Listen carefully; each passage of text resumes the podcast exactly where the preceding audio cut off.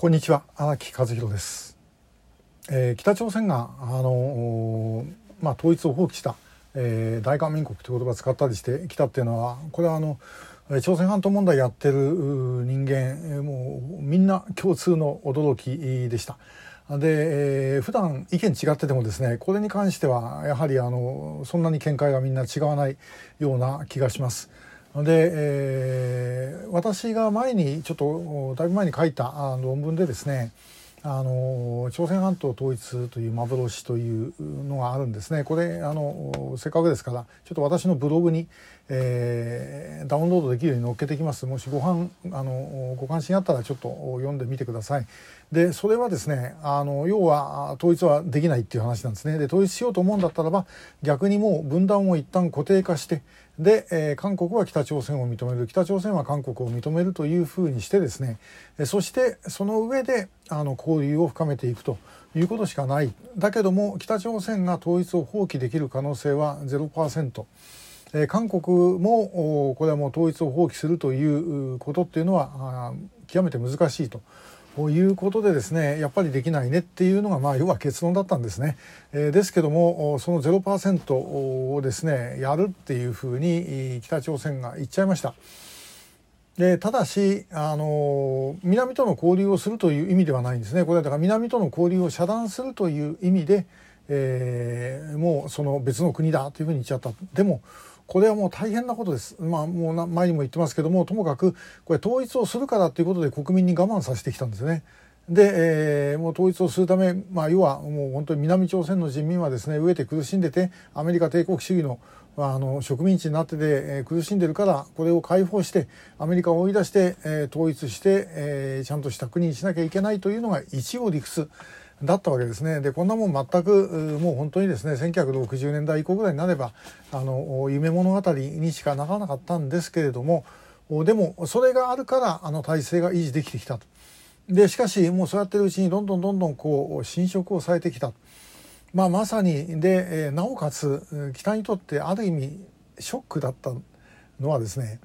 おそらく、まあ、あの韓国で左翼政権ができちゃったことじゃないかなと。で韓国で左翼政権ができるとですねあいつら敵だって言えないわけですね保守政権であればあいつら敵だというふうに言えるんですけども左翼政権できてしまうとですね敵だとはちょっと言いにくいでしかし韓国人で統一したいと思ってる人はほとんどいません正直言って。で、えー、それはあのまああのうまくいい具合に統一できればいいですけども自分たちの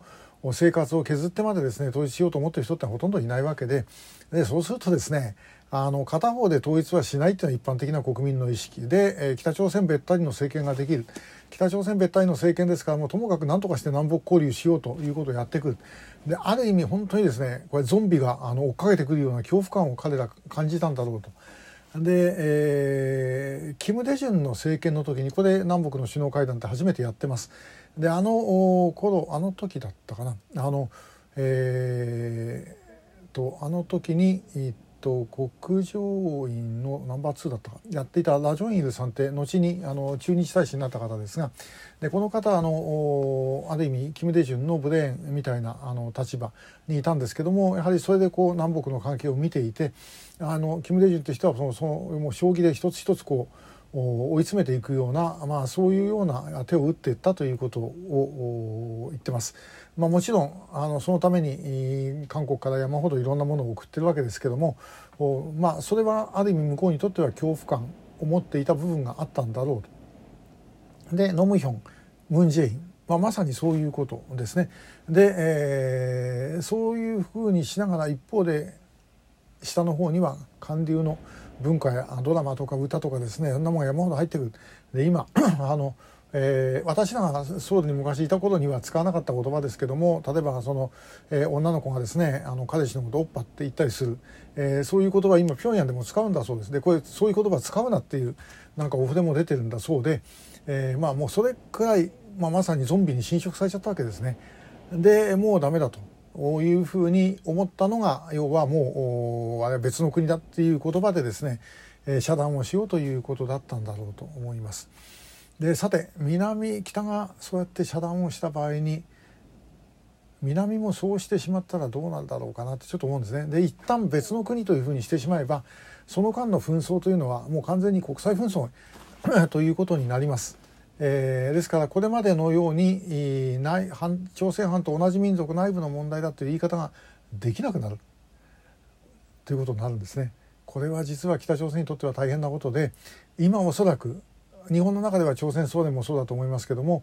北あの韓国の中の新北勢力これもですねおそらく大変な騒ぎになってるんじゃないかなと、えー、いうふうに思います。で、えー、ひょっとしたら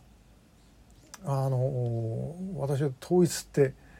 できるようになるんじゃないかなというかまあもうそういうふうに方向に向かっていく可能性も十分にあるっていうふうにですねちょっと軌道修正しました。あのまあ、よかったらその私のブログに載っけてる